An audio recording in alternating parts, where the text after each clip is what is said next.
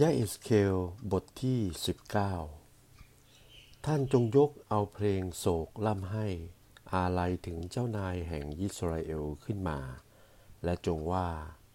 มารดาของเจ้าเป็นอะไร เป็นแม่สิงนอนกกลูกสิงทั้งหลาย นางเลี้ยงลูกของนางในหมู่สิงหนุ่มทั้งหลาย และนางเลี้ยงลูกของนางตัวหนึ่งให้ใหญ่ขึ้น มันได้โตขึ้นเป็นสิงหนุ่ม มันรู้จักการจับตะคุบ มันกินคนได้ พวกนานาประเทศได้ยินกิติศักดิ์ของมัน มันก็ตกหลุมพรางของเขาทั้งหลาย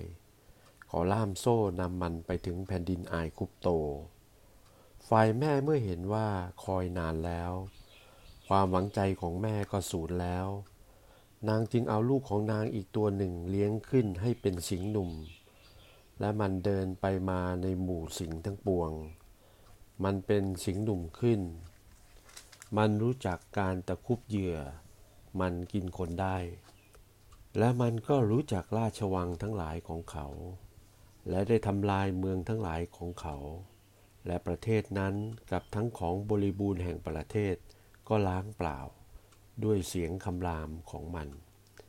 และนานาประเทศที่อยู่ล้อมรอบแว่นแคว้นทั้งหลายแห่งเมืองนั้น ได้ตั้งตัวขึ้นต่อสู้แก่มัน และจะวางตาข่ายของเขาครอบมัน และมันต้องอยู่ในหลุมพรางของเขาทั้งหลาย และเขาทั้งหลายใส่โซ่ขังไว้ในกรง และนำมันไปยังกษัตริย์บาบูโลน เขาขังมันไว้ในที่นั่น เพื่อเสียงของมันจะไม่ได้ยินตามบนภูเขาทั้งหลายแห่งยิสราเอลอีก มารดาของเจ้าเป็นดังเถาอางุ่นที่ปลูกไว้ริมฝั่งแห่งแม่น้ำทั้งหลาย